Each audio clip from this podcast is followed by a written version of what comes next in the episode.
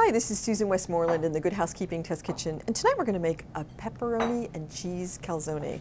Very simple. You can get a package of dough in the supermarket, some ricotta, and some mozzarella, and pepperoni or whatever other flavors you want. Broccoli is also really good.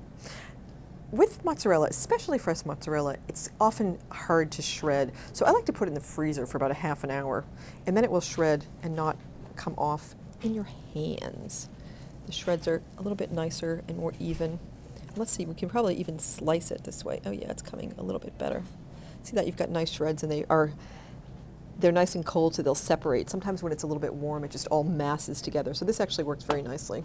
So you can freeze it. You can freeze it for longer than half an hour, but you basically need to have it so that it's just partially frozen. It just gets a little bit firmer and it won't affect the texture of it baking.